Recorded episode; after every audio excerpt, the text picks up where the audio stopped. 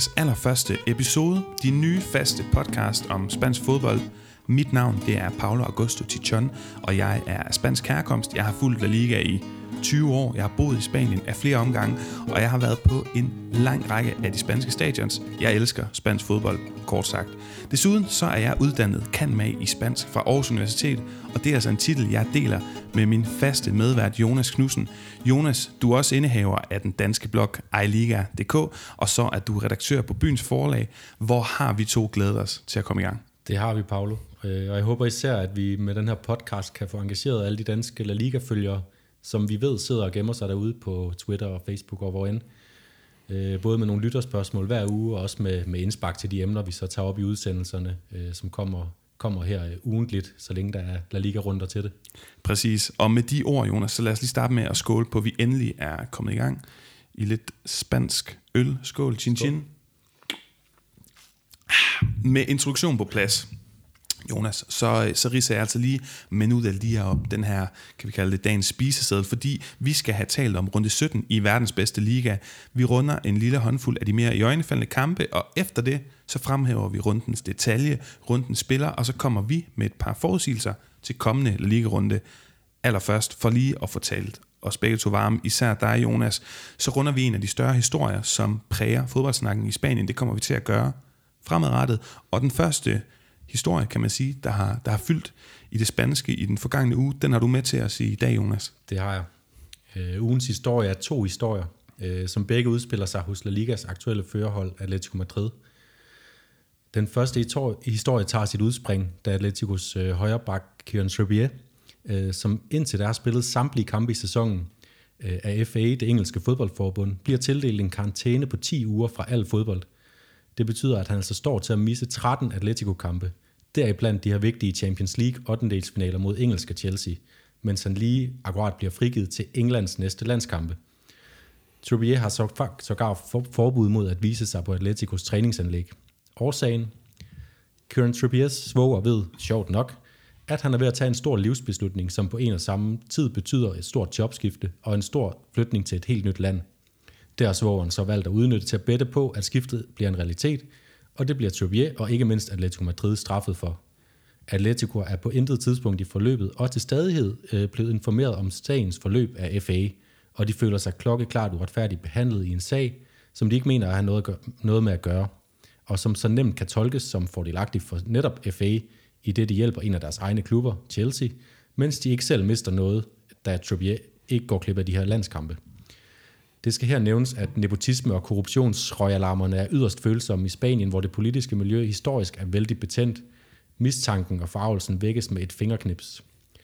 Den anden januar beslutter Atletico så endelig at anke sagen, efter både Diego Simeone og klubdirektør Miguel Ángel Gil har kritiseret F A, men også FIFA i, i sagen. Det betyder, at Trippiers karantæne løftes, mens sagen prøves først hos FIFA og siden formentlig hos den internationale sportsdomstol C A S.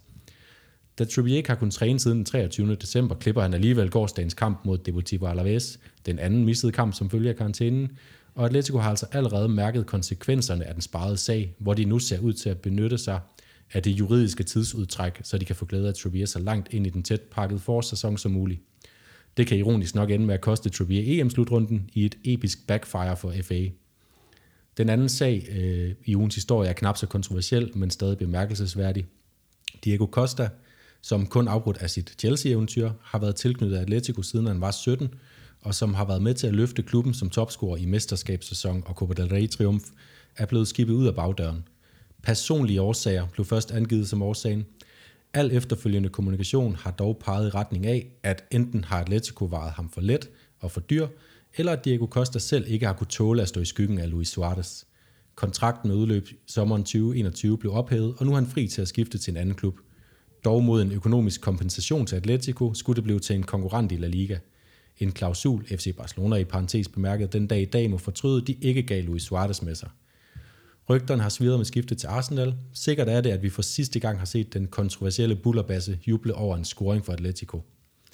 De to sager til trods er vindende positive over Atletico, som igen sikrede sig en smal sejr i weekenden, og i den grad er på vej efter La Liga-titlerne. Udfordringer mangler de dog ikke. Tak for udlægningen af, kan man sige, ugens historie, ugens notitia, Jonas. jeg har det sådan med det her, det er, du har fuldstændig ret, det er noget, der fylder meget i spansk fodbold. Vi skal til at snakke om runden, så vi skal, vi skal til at videre, men for at gøre det helt simpelt, Atletico de mangler en angriber, for Suarez har knæproblemer, selvom han gør det fantastisk for dem. Og omkring Trippier, det bliver spændende at se, hvad for en, kan man sige, føljeton det ender, at blive, ender med at blive, og hvad bliver den sidste, the final verdict på det her. Fordi mm. hvis de mister Trippier i et reelt antal kampe, et stort antal kampe, mere end de to, det er blevet indtil videre, så er det en ting, der reelt kan ændre uh, tipmesterskabet en anden vej end, end til de boldestribede. Det er det, fordi, også fordi uh, Bosalco er ikke en, uh, efter en lang skadesperiode lige kommet tilbage, men er ikke en fuldgod erstatning for Trippier lige nu. Han har været en vigtig spiller for Atletico, så det kan få, få store konsekvenser, hvis det ender med de her, at den karantæne, der i første omgang var sat, bliver uh, fasttømret. Bliver stadfæstet. Og Jonas, med det af vejen, så lad os snakke om runde sytten i La Liga. Ver un partido que quedará para la historia de los aficionados del Atlético de Madrid y que nos llena de orgullo como club una vez más estar entre los ocho mejores de, de Europa.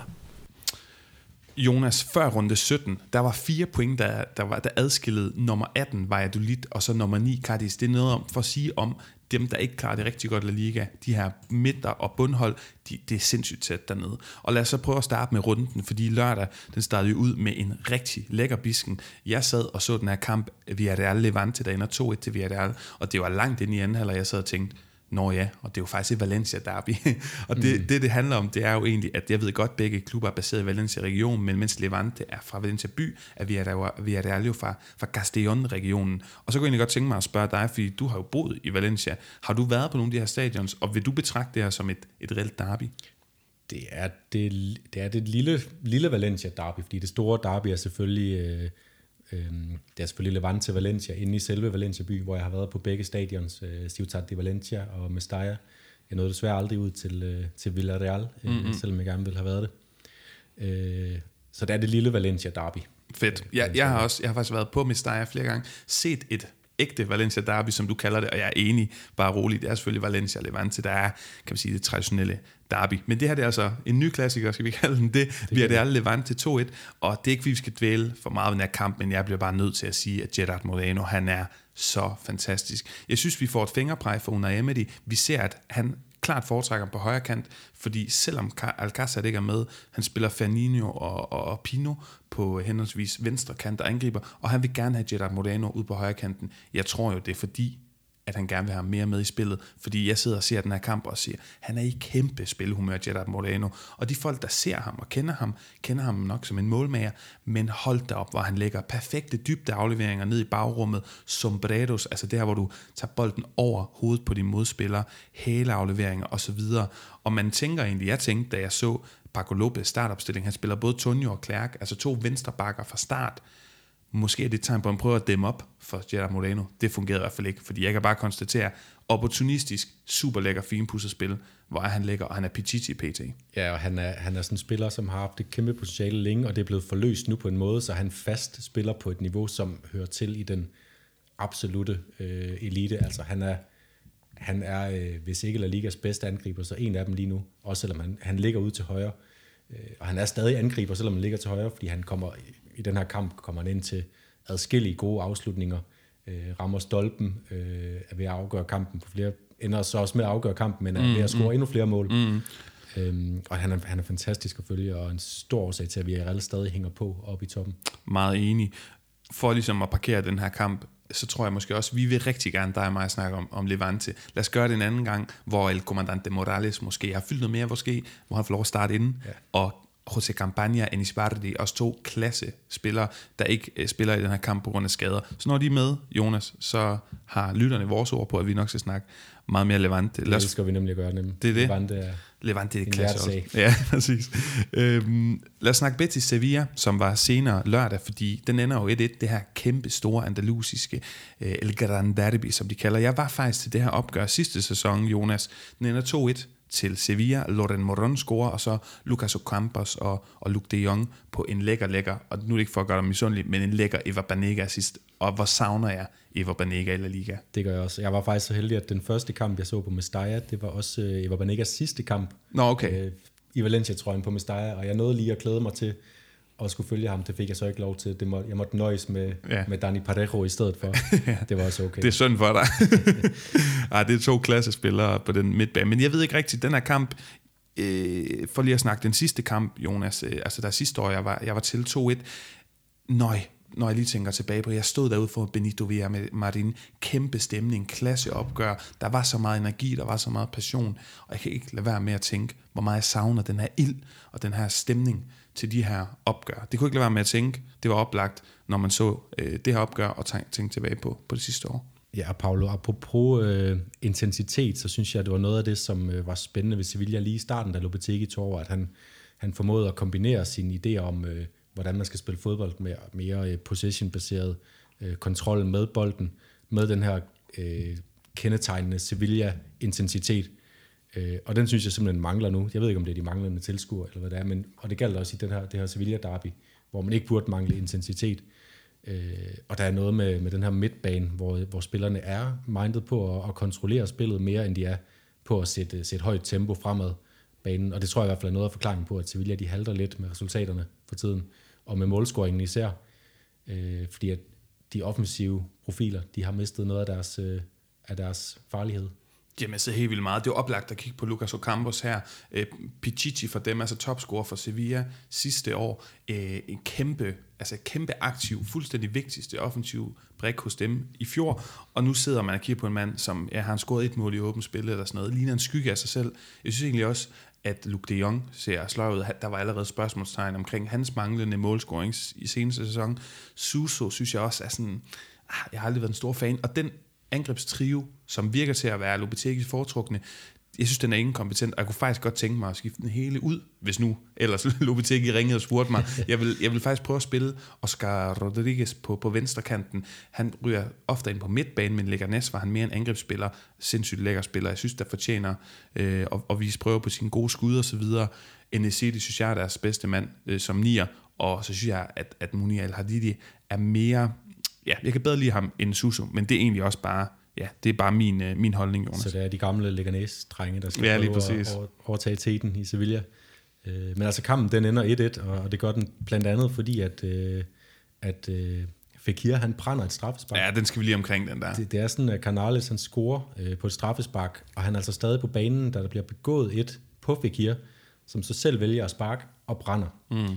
Øh, Pellegrini har efter kampen sagt, at Canales i virkeligheden kun skulle have spillet femogfyrre minutter, så derfor, da de får det her straffe midt i anden halvleg, så er han simpelthen for træt til at sparke, og derfor sparker han Fekir. Det virker uanset hvad som en, en dårlig beslutning, og også som lidt et udtryk for, for det evige kaos, der er i Betis. Hvorfor der ikke styr på den slags aftaler? Hvorfor sparker Canales ikke bare øh, to et-scoringen ind, så de, kan, så de kan vinde den kamp, som, som de havde fortjent, især på baggrund af deres øh, første halvleg? Meget enig. Altså det, det bliver jo en fuldstændig, ja, altså det, det bliver en fadese, den omkring, situation omkring der, som du siger. Og så vil jeg så også bare pointere, som du netop siger, Betis fortjener mere i den her kamp, og det er faktisk ikke særlig ofte, de gør det. Jeg synes, de har været sløje på det seneste, de seneste par år, men lige netop her, der viser de større cojones i det her Sevilla derby, og fortjener en sejr. Og så må man sige, at så ender det, ender det med et et, så ender det sådan lidt i verden eller, øh, hverken eller, fordi at, at Betis fortjener sejren, og ikke får den. Sevilla, der er sådan lidt, altså hvis de skal holde trit med, med førerholdene, så skal de op og have de tre point, og de spiller ikke til det, men de får så et enkelt. Og det er vel sådan, der vi parkerer El Gran Derby for den her gang. Det er det, fordi Øh lidt senere på aftenen, der fik Valladolid den sejr, som ingen af Sevilla-holdene formåede at få, og det gjorde de på udebane mod Getafe. En vigtig sejr for dem, øh, som, har, øh, som bringer dem et godt stykke op i tabellen. Øh, og øh, så var det aftenens store kamp. Øh, Real Madrid vinder to nul over Celta Vigo, øh, som ellers kommer med, med fem sejre i de seneste seks kampe, op til den kamp øh, under den nye træner Eduardo Coudet. Og det er jo det, Jonas, alle snakkede Coudet på det tidspunkt, og så hørte jeg i optakten, på, på, ja, både i Spanien, men også i Danmark, framede man det, der vinklede man det sådan, at Coudet og Sisu, altså Zidane, det var de to træner for de to mest formstærke mandskaber i Spanien, begge med fem sejre og en enkelt uafgjort i de seneste seks kampe, fair nok, men jeg synes ikke, at Real Madrid på den måde, efter den her Elche-kamp lige før, lige før årsskiftet, er sådan formstærk, men fair nok, Real får den her vigtige, vigtige sejr. Ikke rigtig nogen overraskelser i de to hold, så startelver kunne det køre meget med de samme i den her fire et tre to formation. Meget spændende, meget sexet. øh, ikke frygtelig sådan solid, i hvert fald defensivt, men det er jo fedt, det er sådan vi gerne vil se Celta Vigo og Real Madrid med Nacho i stedet for Ramos, der jo havde, hvis man bare lige hurtigt i en indskudsætning skal sige, han havde maveånden oven på nytår, det kan man så spekulere i, hvordan, hvordan det kommer, øh, men ja, en, en, jeg synes egentlig en meget standard kamp, hvor at der har været meget omkring det her med Real Madrid i seneste års tid for dommerhjælp, eller er heldige, og så siger man ikke, hvordan de er heldige. Jeg synes, det er et glimrende eksempel på, de får scoret på deres chancer, modstanderen gør ikke. Jeg synes ikke, der er dommerheld. Det er ikke sådan, at bolden rammer stolpe ind tre fire gange i streg. De var bare ikke skarpe nok til Vigo, men spiller en god kamp, og generelt en god underholdende affære. Og så skete der det i anden halvleg, at Iago Aspas udgik skadet af kampen. Sidst han udgik skadet af en kamp, der endte han med at være ude i tre måneder, tre måneder hvor Celta ikke vandt en kamp. Det siger lidt om hans betydning for holdet. Mm. Det er også betydning for kampen, at han udgik, eller havde Real Madrid klaret den? Jeg tror, de havde klaret, men det er selvfølgelig klart, at Iago Aspas er Celta Vigo, og en anden god gang, så skal vi måske nok snakke mere om ham. Jeg har, jeg har hørt, at han er ude en måneds tid, så det er lidt spændende, hvor længe, og hvor godt, øh, hvor godt de klarer det, Coudets tropper, fordi de har fået sindssygt meget medvind. Det er da helt vildt, hvordan de er, de er vendet på en tallerken. Og en anden ting, jeg gerne lige vil nå at vende med den her kamp, det er, der blev klippet en del op til Jovic, også da Mariano bliver skiftet ind. Mm. Ham ser vi ikke mere til Real Madrid. Man kunne, det er svært at forestille sig. Jeg synes jo stadigvæk, at, at når man har kigget hans præstationer igennem, så er det en blanding af uheld, øh, var, øh, annulleret mål, millimeter turn offsides og egentlig nogle ting. Jeg har set ham og, og kigget. Jeg er faktisk blevet overrasket positivt over, at den her lille mand kan springe fra nogle af de stærkere, øh, hvad hedder sådan noget, midterforsvarer, virkelig tumle med dem. Men Jonas, det er, jeg tror du har ret, hvis i hvert fald det er det jeg hører dig sige, at Jovic, han kommer til at få mellem ingen og meget meget få minutter i, i Real Madrid-trøjen fra nu af, og ja, generelt fremadrettet. Det, det ser jo sort ud for ham. Og lige hurtigt inden vi går videre til, til næste kamp, øh, Eden Hazard, øh, for anden gang i den her sæson øh, laver han comeback. Øh, jeg synes der var nogle tegn til, at han, han begyndte at blive lidt god øh, i starten af efteråret, da han var tilbage. Nu har han været ude i en ny skadesperiode, begynder at komme lidt ind i kampen igen. Hvordan ser du hans få min- han har fået få minutter i sidste par kampe, men han har været på banen. Hvordan ser du hans? Jeg tror Zidane er meget påpasselig med de her ting. Det har han altid været. No queremos arriesgarse. Han altid, vi vil aldrig tage chancer med de her skadespillere, og slet ikke en mand, der har vist at have så porøst et, et bentøj. For mig står det klart, at Eden Hazard efter halvandet år i Real Madrid er ikke kun i Real Madrid, men måske fodboldhistoriens største flop, når du kigger på forventninger og pris, og det han har leveret. Men han er en superhugon, som, som man siger. Han er en klassespiller, og der er slet ikke nogen tvivl om, at Zidane må være for sit liv ud pisseirriteret over, han ikke har kunnet bruge ham det første eller andet år. Så at få ham lige så stille ind i truppen, og så må vi se, om han nogensinde finder ind i det her, i hvert fald tænkte øh, samarbejde med Karim Benzema, man har set små prøver på. Mm. Men igen, det er meget at love, og jeg, t- jeg tør faktisk ikke tro på det, Jonas. Men i hvert fald en vigtig sejr for, for Real Madrid i en, øh, i en på forhånd svær kamp. Og man skulle jo tro, Jonas, hvis vi går videre til søndagens kampe, mm. at der må være nogle af de her kampe, vi ikke lige behøver at vinde, men altså, selv Atletic Elche ender med at blive, selvom det er bare en et nul sejr til Atletic Klub fra, fra Bilbao, så er der noget, vi lige skal have vendt her. For det er jo en hårdt tiltrængt sejr for, nu siger jeg det, Gaizka Garitanos tropper, mm. men det er ikke hans tropper længere, fordi han blev fyret, det havde været stået længere overhovedet på ham, der havde været i, i hans pande meget stort udpenslet skilt, jeg er ved at blive fyret, og så en ny ansættelse af en mand, vi kender, Marcelina, Marcelino Garcia Torral, hvis vi skal have hele navnet, tror jeg, at, at det sådan hedder. Øh, og, og man kan sige, hvis vi bare lige hurtigt skal vende den, Garitano har jo været fyringstruet siden, ja, jeg kan huske, man snakker om det allerede ved nederlaget mod Cardis første oktober, så på den måde ikke noget chok. Helt kort anden fyring i, i den her ligasæson efter den fra Oscar Garcia i Celta Vigo. Hvad, hvad, hvad skal vi ligge i Marcelino her? Øh, vi skal ligge i, at øh, mås, altså, det, det virker lidt mær- helt, mærkeligt, hele den fyring her, fordi at, at Gaizka Garitano, han har leveret nogle, nogle, nogle fremgang for Atletic på det seneste. Han har vist, at han var en mand, der kunne føre Atletic frem. Øh, og han har haft et begrænset spillermateriale. Det virker lidt som om, at det ved øh, bestyrelsen, det, ikke. Det ved bestyrelsen ikke rigtig mm. indse. Mm. Øh, men det vil de måske alligevel, fordi de får en mand ind, som kan, øh, som kan lave et, øh, et fasttømret koncept, øh, fire fire to normalt, hvilket jeg sjældent har set Atletic Bilbao spille, men det skal han så prøve øh, nu. Øh, og på den måde ligner det lidt, at de vil, vil sadle lidt om og indrømme, at, at de har ikke så gode spillere, så derfor skal de måske gå efter et mere solidt øh, solid koncept. Øh, Pressen i, i Baskerlandet spekulerer på, at Marcelino faktisk blev spurgt, øh, da man fyrede Oscar Garcia i Vigo, og så har han så sagt nej, der, eller de i hvert fald endte med at gå med et andet bud, det gik jo så godt, med Eduardo Coudet. Og så ender han så her. Og det er selvfølgelig spændende. Vi kender ham fra Liga. Han laver gode resultater. Hvis vi også lige skal spekulere i noget, jeg synes, der er lidt synd. Jeg er rimelig romantisk omkring de her ting. Og Garitano kommer fra B-holdet. Er en Bilbao-mand. Gør det godt. Redder dem i første sæson. Efter, jeg mener, det er Benito, der bliver fyret omkring jul i atten nitten sæson. Et eller andet deromkring. Kommer til den her Copa del Rey-finale. Jeg ved godt, Liga-sæsonen ikke er god sidste år for ham, men kommer til Copa del Rey-finale. Nu får han ikke lov til det, og man må da forestille sig, at Marcelino, han siger, jo tak, jeg får, øh, uden at have gjort fortjent til det, en gratis finale, jeg skal spille mm. på et eller andet tidspunkt i det her forår. Og kan simpelthen vinde uh, Atletic Klubs uh, første uh, store titel siden, uh, siden det treogfirs, hvor de vandt uh, mesterskabet. Ja, der vinder de dobbelt, ikke? Liga ja. og Copa, så kan man sige, de vinder Supercup med, med Ernesto Valverde i, uh, ja, i, i to tusind og femten. Men i hvert fald, for lige, og, og, og ham skal vi forbi, Jonas. Senere søndag, der spiller Alavés Atletico Madrid, og det er jo, hvis jeg bare skal sige det kort, de vinder to et Atletico, ligner længe cruise control, så bliver det udlignet i firserne, og så vinder de alligevel. Jeg kan ikke lade være med at, at skyde flosklen ud af mesterhold her. De render i sene problemer, og så løser Suarez det for dem. Er, er det for billigt solgt, ja, eller hvad man siger? Det synes jeg lidt, det er, fordi jeg vidste, ender de med at vinde et nul, øh, og jeg synes, der har været, der har været meget... Øh snak, som har været på sin plads, omkring hvor hårdt Real Madrid for eksempel kæmper for at komme til deres sejr. Intet giver sig selv, og, og hvor, hvor meget F C Barcelona kæmper for at få sejren, og de får dem så heller ikke øh, i mange tilfælde. Øh, Atletico Madrid, de kæmper altså også med det, og, og i den her kamp, det er mærkeligt, de, de fører et nul. Øh, Alaves er en, øh, en mand nede, efter øh, La, La, La Guardia er blevet, øh, blevet udvist efter en vareomstødning af et gult kort til rødt kort. Og så allerede i det enogfirsindstyvende minut, der bliver de advaret, da Florian Lejeune, han hætter på stolpen øh, uden for Oblaks rækkevidde. Og fem minutter senere, så lukker de simpelthen et, et tosset selvmål ind, efter at Roselu og Perez, den her farlige frontdue fra Alaves, øh, har brudt igennem. Øh, og det virker bare mærkeligt, at Atletico, de ikke, øh, ikke kan hanke op i sig selv, og så få færdiggjort den her kamp. En mand i overtal, de er blevet advaret. Øh, Men så viser det sig så til sidst, at deres talismansduo, Felix Suarez, de får afgjort det hele med et, med et flot mål, men, men der var ingen grund til, at Atletico skulle ud i, i tårne på den her måde, og det er jeg sikker på, at Simeone vil være, være stærkt utilfreds med.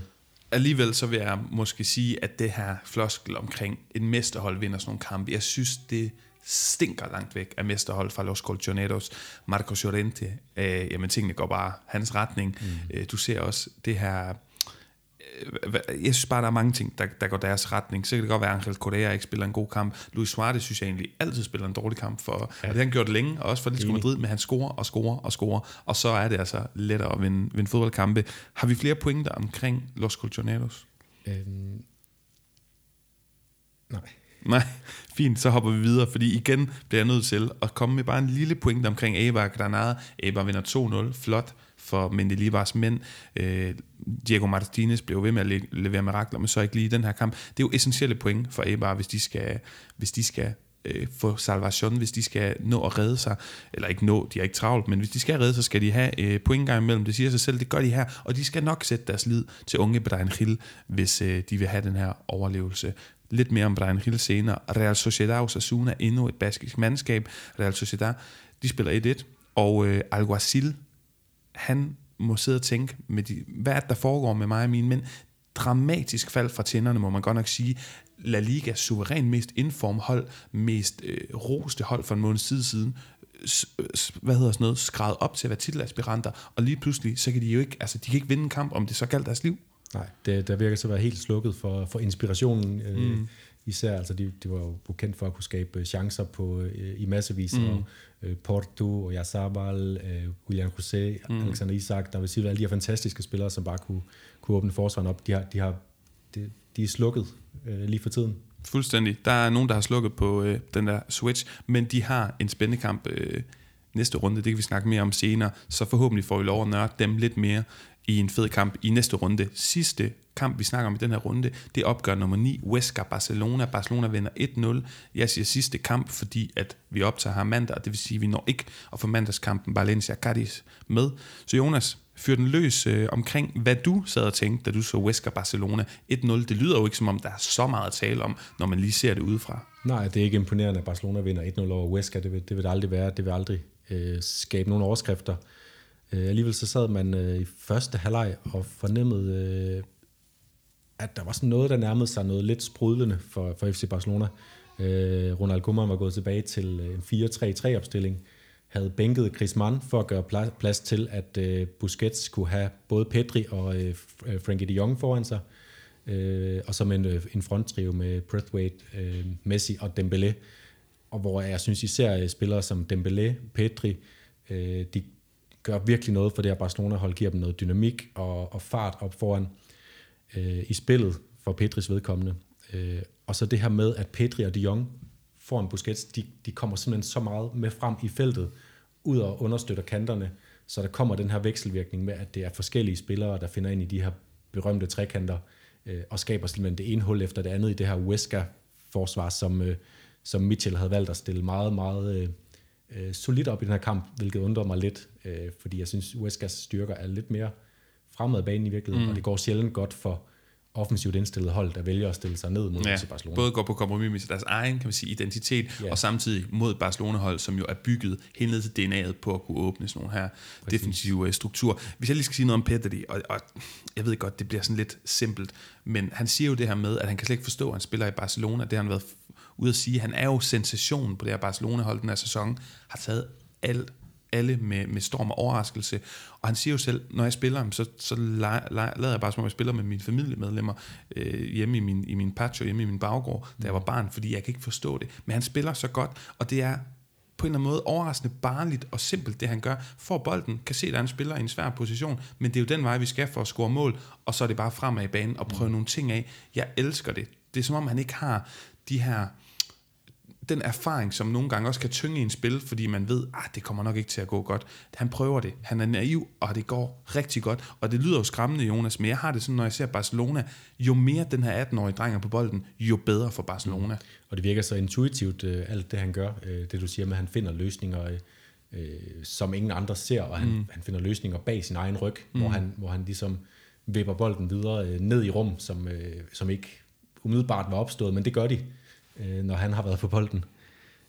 Og noget, der også plejede har været intuitivt, det er Messis afslutningsfod, som i den her kamp virkelig fik udstillet, at han, at han er altså i et formdyk, og især når det kommer til hans afslutninger, positioner, hvor han normalvis, hvor han normalvis bare scorer, og hvor han bliver spillet frem i gode positioner, så sparker han udenom, sparker over, sparker uden saft og kraft.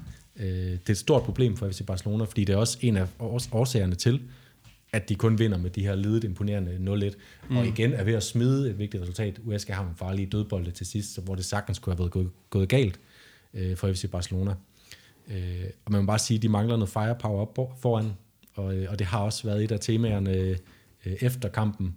Jeg ved, du hørte El Larguero i går. Mm, de snakker jo, de elsker jo det her med Ay Caso Griezmann, altså er der en Griezmann-sag, er der en fadese i gang, det er, de kører det op på den helt store, øh, kan man sige, navle, og så bare begynder de bare at snakke om det her i spansk radio, det kan de lidt få flere timer til, og det er altså størstedelen af, af Spanien, der sidder og lytter med mellem, et, eller mellem elleve og et om, om natten på en hverdag. Det snakker de meget om, og jeg kan da hurtigt blive træt af det, men lad os tage den. Jonas, Ay Caso Griezmann, er der, er der et problem her med Griezmann? Fordi jeg kan da godt se nogle af de lette argumenter, de kommer med, når de siger, at, at Martin Braithwaite starter inde i stedet for Antoine Griezmann, en spiller fra Leganes, mm. kontra en verdensmester osv. osv. et hundrede og tyve millioner euro, eller hvad han kostede.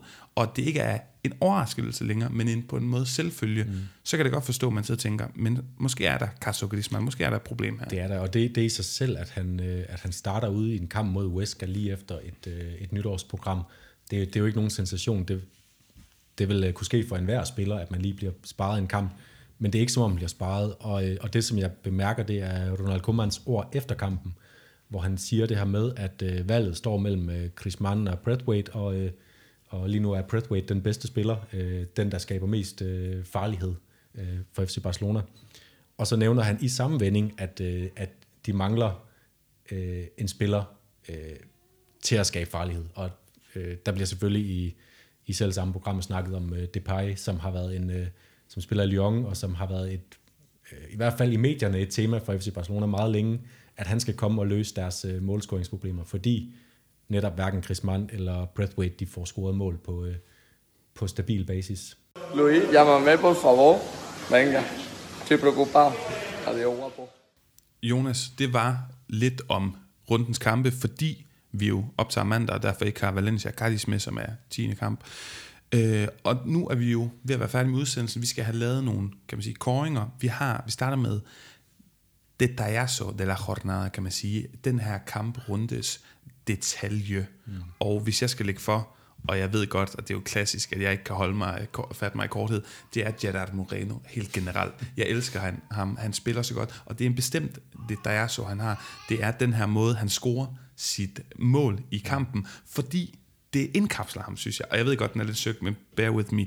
Altså, en spiller, der er så lækker, der er så dygtig, han er stor, han kan godt ligne, at han ikke altid er sådan væver, god spiller, men god på alle tænkelige måder, fysisk, driblinger, skud, det hele. Og så her, der er han simpelthen ved at vælte over sin egen ben, og alligevel får han en rigtig kompetent afslutning, fyret mod mål, med sit sløje højre ben, og ender i en scoring. Det er min ugens det, der er så. Hvad er, hvad er din? Hvis lige må knytte en kommentar hurtigt til det, mm. det sjove, synes jeg, det er, at det er som om, han har besluttet sig for at lægge et indlæg på tværs, ja. Og midt i sin bevægelse, så ændrer han den. Så det, det fortæller os noget om, at den der store krop, som siger, det er en smidig krop, fordi han, ja. Han kan ændre det, og så få en afslutning, der stryger ned ved stolpen ind, ind til, til en scoring.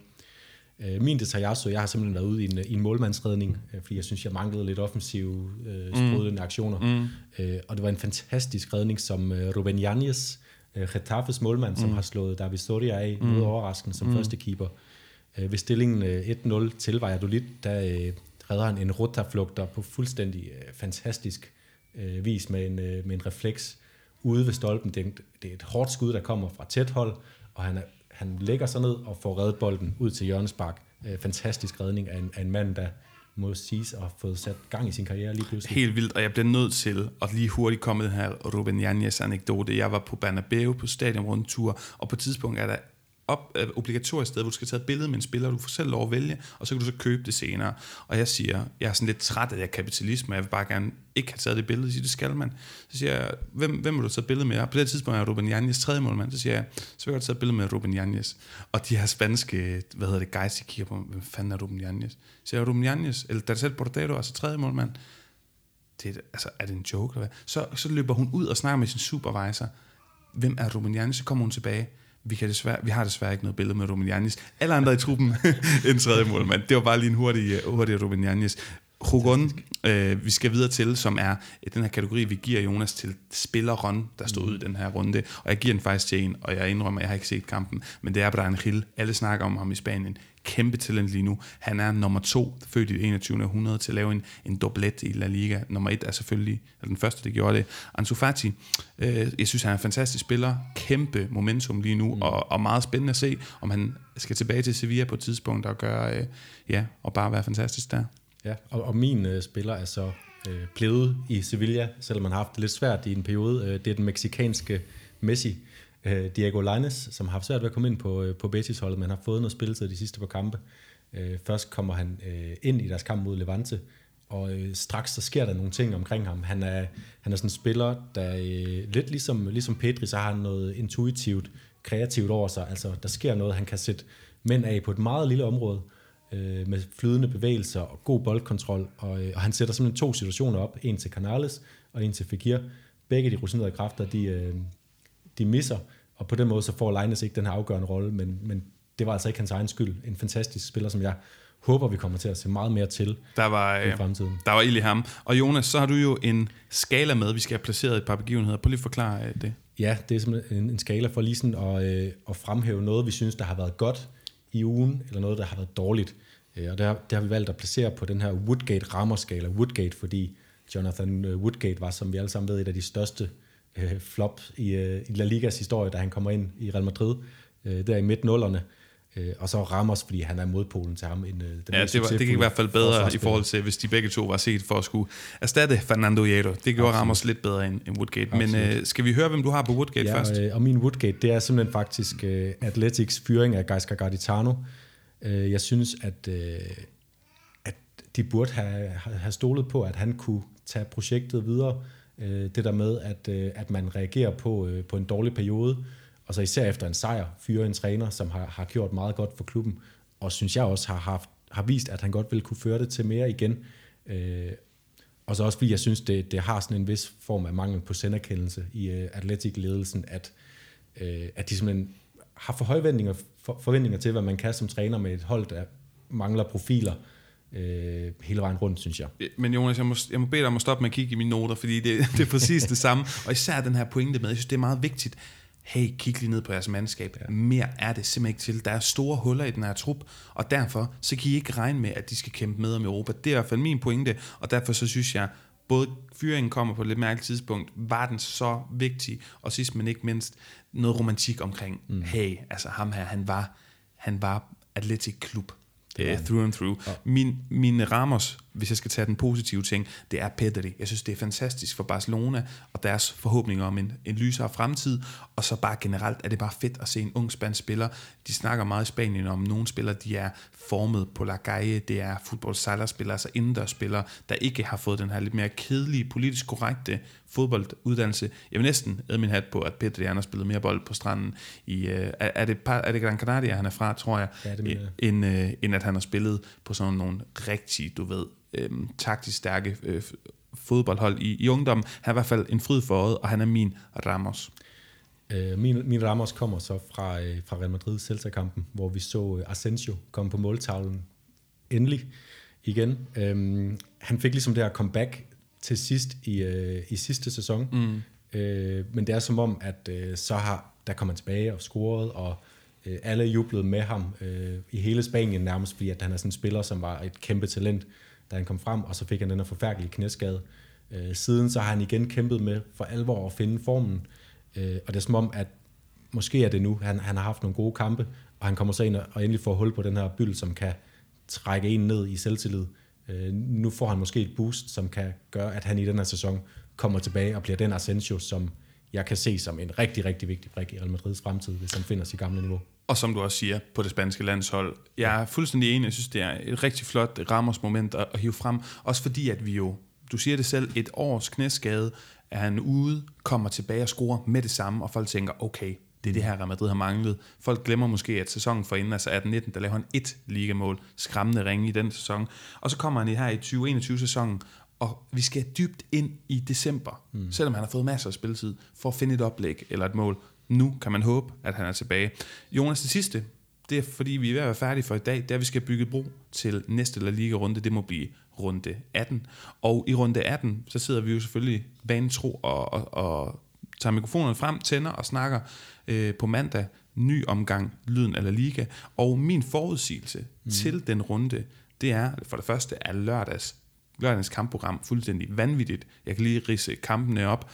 Celta Vigo, Villarreal, Sevilla, Real Sociedad, Atletico Madrid, Athletic Club, Granada, Barcelona, Osasuna, Real Madrid. Jeg siger, at de fire hold, som sidste år dannede top fire, altså Atletic, Atletico Madrid, Real Madrid, Barcelona og Sevilla, tre af de fire hold får ikke tre point.